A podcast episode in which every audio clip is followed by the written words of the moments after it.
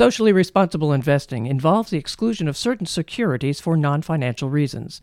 This may result in the investor foregoing some market opportunities that may have been available to those not subject to such criteria. There is no guarantee that any investment goal will be met. Welcome to Financial Flight Academy with Jon Schuetz and Brent Connelly from Soar Wealth Strategies. In this podcast, we inspire families and business owners to build a foundation for their financial future. We do this by listening and building trust with our clients. Join us for this journey where we explore ways to protect your nest and live out your dreams as John and Brent draw from years of experience and guest experts to help you take that leap of faith.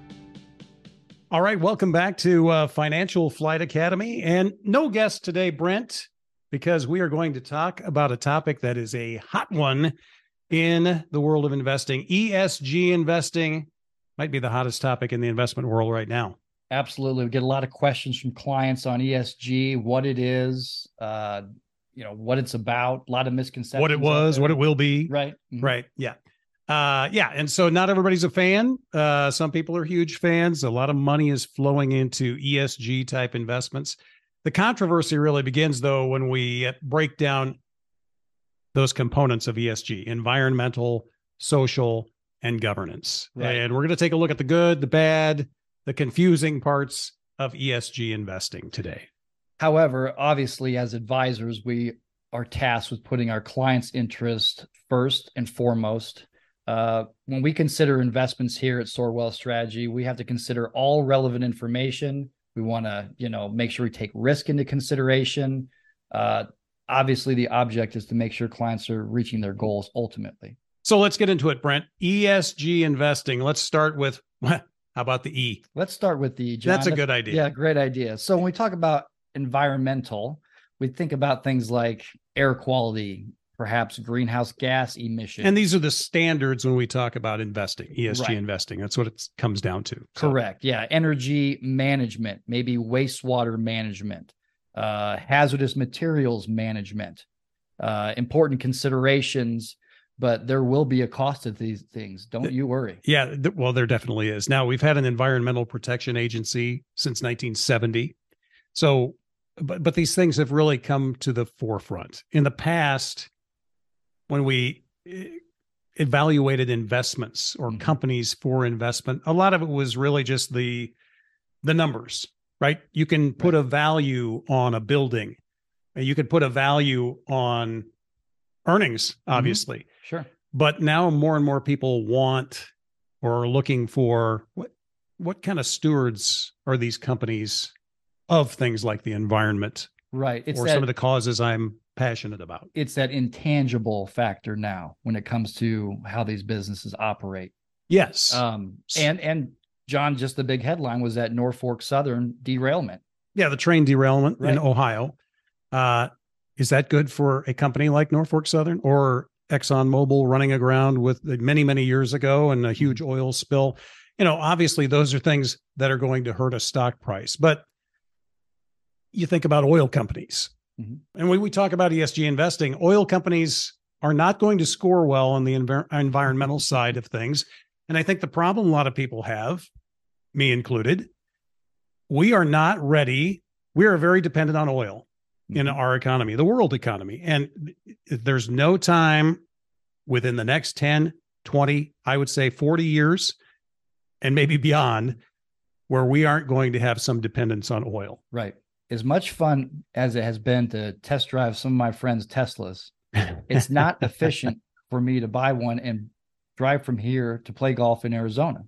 Not efficient to do that yet. Right. I, unless you want to stop for 30 minutes to charge. There's a great article in the Wall Street Journal years ago, maybe a year ago, about it. They just had a reporter take a trip in a, a an electric vehicle, mm-hmm. an EV, if you will, mm-hmm. uh, and just describe what happened. And the, the headline came down to took a three day trip, spent more time waiting to charge my vehicle than sleeping. Hmm.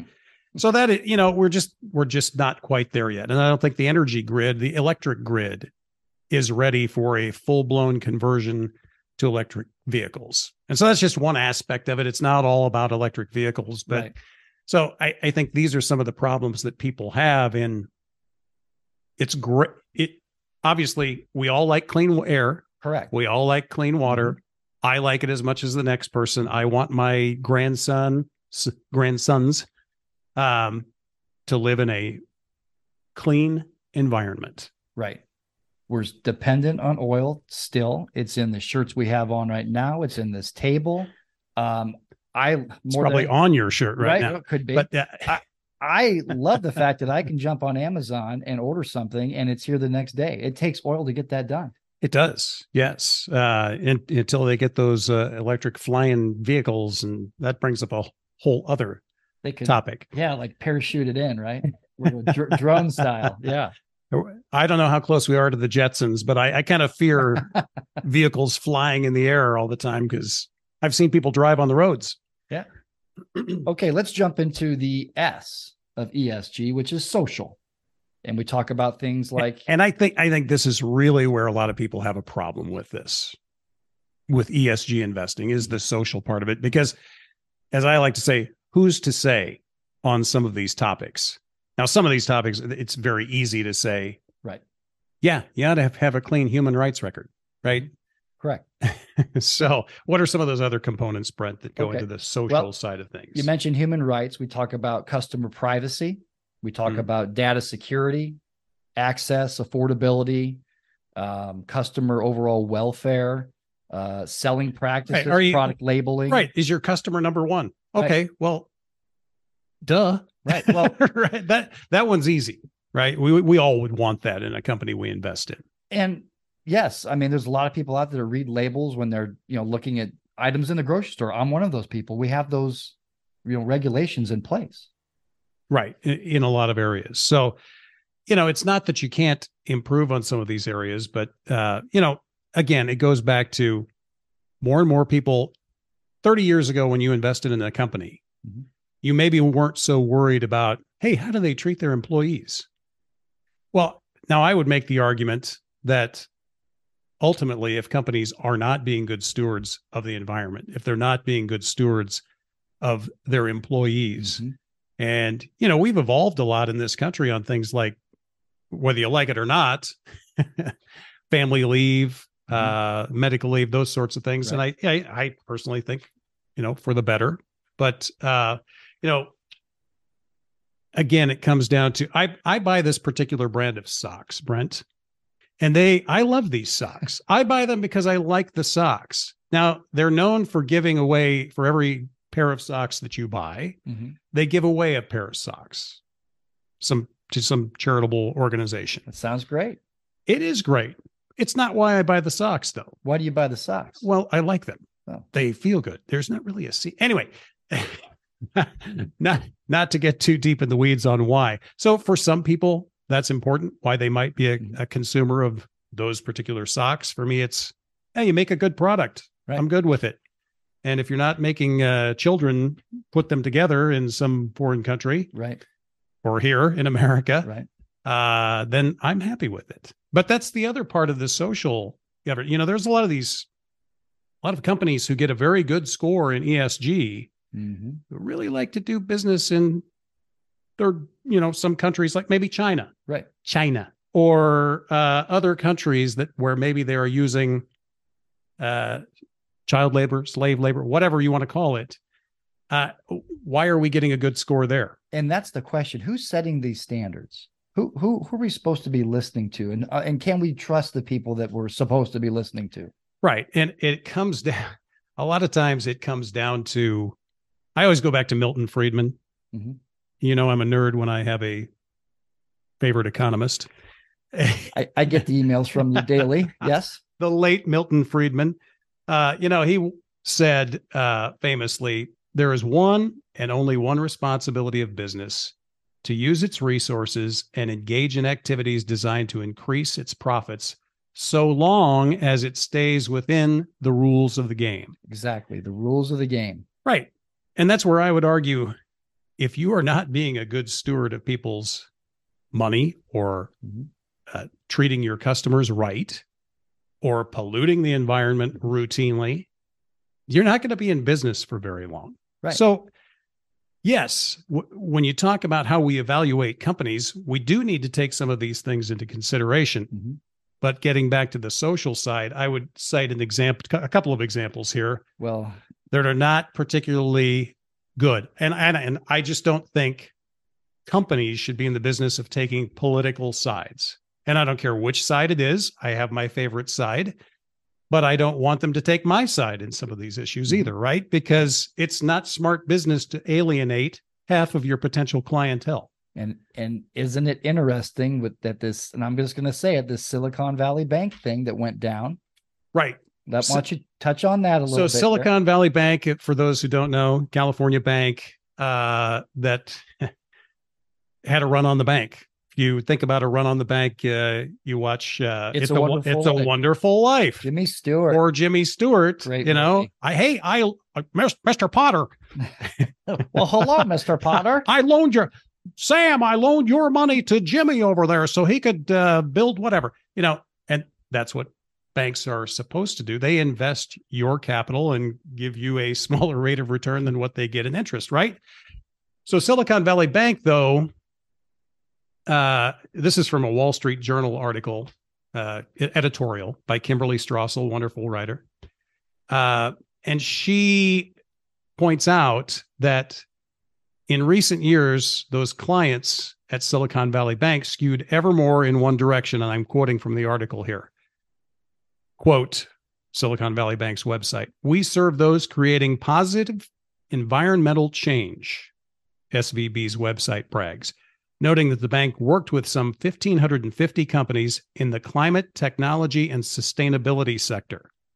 Most of these companies weren't filling some vital market need. Rather, as the Wall Street Journal reported, SVB was beloved for its willingness to offer banking services to startups that often weren't profitable, in some cases, didn't have a product, and would otherwise have a hard time getting a line of credit or a loan from a larger bank. One tech entrepreneur provided uh, law.com with a more scathing description of Silicon Valley Bank's products. Quote, they're basically subprime business loans. Where have we heard that subprime Hmm. mortgages that brought on the Oh, history financial crisis in history- 2007, 8, and 9? History doesn't repeat itself, but it does often rhyme. It does rhyme, yes. Uh, and continuing with the article uh, about SVB's products, they're basically subprime business loans. As I said, you're talking about companies that have no credit profile, they're burning cash, and are unlikely to raise the same type of capital because of interest rates. It was basically social credit. Now, what ultimately brought that bank down was poor investing Right. they were investing in long-term bonds as the as interest rates were coming down and had to sell them at a loss Mhm. but Now, who's to can't- blame on this? I- now, there's, so, yeah, I there's regulators in place regularly reviewing the investments of these banks. Did not do their job. they did not do their job. Uh and it's so i can't prove this. I have personally think that perhaps because of all these uh perceived socially good things that they were investing in did someone look the other way? I don't know the answer to that question but i think it is something worth exploring and so that's what I'm talking about when it comes to how we look at companies that we use to invest, Mhm. whether it's a mutual fund company, eh, companies that put together exchange traded funds, et cetera, on and on and on. Mhm. I want to know are you going to be good stewards of my client's capital? correct. And I, you and I have both been to events. We will not name the mutual fund company where we all they could talk about was how great they were in this area of environmental and social, and no talk of how they were doing with their investments. Right. No talk of uh, you know, historical performance, no talk of how they vet their investments, what criteria they have. Side note, we don't use them. so when we come back, the all exciting G in ESG governance. Hey, sorry for the interruption. I know you're listening to the podcast Financial Flight Academy, and we are so happy you're here. If you have any questions, please head over to soarwealthstrategies.com or the show notes to find out how to reach us. we would love to hear from you. Welcome back to Financial Flight Academy. Brent, uh, ESG investing. We've covered the E. We covered the S. What's left? Uh, the G. Very, very good. All right, let's talk about governance. We talk about items like human capital. So it, your employees, right? Right. Right. Labor practices with those employees, uh, family leave, brand loyalty, some of those examples. Uh, Are your employees happy? Right. Health Right. and safety of those employees. Um, what that business model and innovation looks like within that company. Uh, obviously, the leadership, which uh, stems down to business ethics, uh, competitive behavior, and then my favorite, the management of legal and regulatory environment. Yes. Ring the cash register. It does. It does, does cost some money to remain compliant in all these areas, doesn't it? It's going to cost money. And here's what the SEC commissioner Securi- says. Securities and Exchange Commission. says about ESG reporting. It's going to cost $8.4 billion. That's with a B in 2023, up from $2 billion. But the projections are that that's going to increase the public company's regulatory reporting from 2 billion to 8.4 billion per year. Yeah. So Now we're now, now that's who's, close to 6.4 billion more. who's going to pay for that? It's actually, it's actually 6.4. Right. Well, so a lot of people will say, well, that's companies that pay for it. well, companies don't have money unless you spend money with them. Hmm. So it's, you are paying for it. Absolutely. If you're, if you're a, uh, so is it, is it good? Is it bad? I'll let other people make that judgment, right? but it's costly. And there's a lot of regulation already in business. And as we do this podcast now, inflation happens to be a hot topic. I hadn't heard. Yes. so Talk about it every hour. absolutely. And so again, those costs are going to have to trickle down, creating more expense for those products that we purchase from these companies. Right. So the governance part of this is is I think the least uh, controversial part of ESG investing. You want to know that the companies that you're investing in are, are following the rules, that they're good stewards of your money, that they are treating their employees well, um, those sorts of things, that they are ethical, and along with that, profitable. Right. So uh, I I think the big thing about this is just making sure that everybody understands and does their their research and due diligence. Be, just because some agency comes out and says that this company is this or that, you have to make sure that you you, you do your homework. Right. That's true. And and you know, a lot of people will statistics, we all know that statistics can sometimes be skewed Mhm. or bent into a lie. Mhm. Uh, I was at a recent continuing education event uh, that covered this topic of ESG investing. And they were saying that, you know, during at in 2020, ESG investing provided a hedge against the downturn in the market. During the COVID year, Well, yeah, what was going on? what was happening? COVID. hmm What weren't we doing? Driving cars. flying. So energy stocks, Right. yes, energy stocks were not doing very well. Mhm. So now you've had it since then. I think we've seen that absolutely turned on its head because Mm-hmm. energy stocks have done very well during this recovery. It, so I don't think you can just say because this is an ESG investment, it's going to do better. Correct. And so you just have to, again, do your due diligence. Mhm.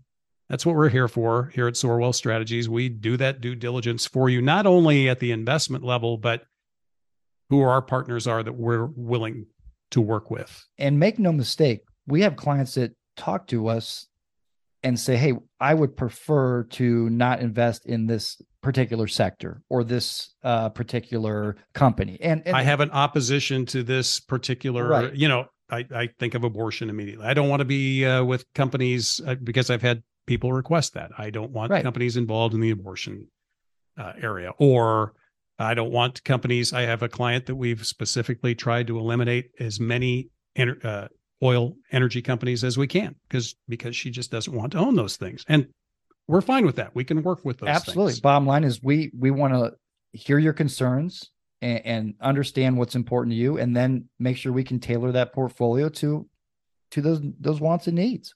So that's the bottom line. You know, I I prefer to think of it. Let's not really try and think of this as ideological investing, but let's think about it as smart investing. And deter you can define that, I guess, however you want to.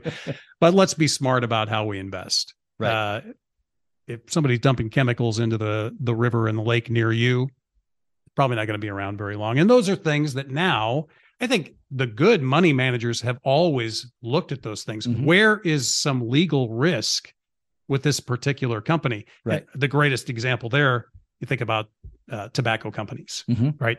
they were going to get sued. Uh, you get some drug companies now that are, you know, they're getting sued over Mhm. various things. So where is that risk? We have to evaluate for our investors where that risk comes from. So I, you know, you can package these things in different terminology, but ideally, good money managers have been looking at these Right. things before it was labeled ESG. and think about how those risks have escalated in a world now where you get instant feedback on social media and and and the news is is really blaring now versus 30 years ago Right. i mean it- it's you just get bombarded with information Yes, yes, and and uh, I don't know if you've heard, but it's contentious out there, Brent. Uh, people are not getting along very well. No, they're not. So we try to make this a positive podcast, and I don't know if we succeeded today, uh, but uh, the bottom line is we're going to put a portfolio together that's right for you here at Soar Wealth Strategy. So visit us at our website, soarwealthstrategies.com, or give us a call 531 867 3400. thanks for listening today and we'll see you next time on financial flight academy Thank you for listening to the Financial Flight Academy podcast. Click the follow button to be notified when new episodes become available. Visit our website at soarwealthstrategies.com or give us a call at 531 867 3400. And don't forget to click the follow button to be notified when new episodes become available. The information covered and posted represents the views and opinions of the guest and does not necessarily represent the views or opinions of Soar Wealth Strategies. The content has been made available for informational and educational purposes only. The content is not intended to be substitute for professional investing advice. Always seek the advice of your financial advisor or other qualified financial service providers with any questions you may have regarding your investment planning.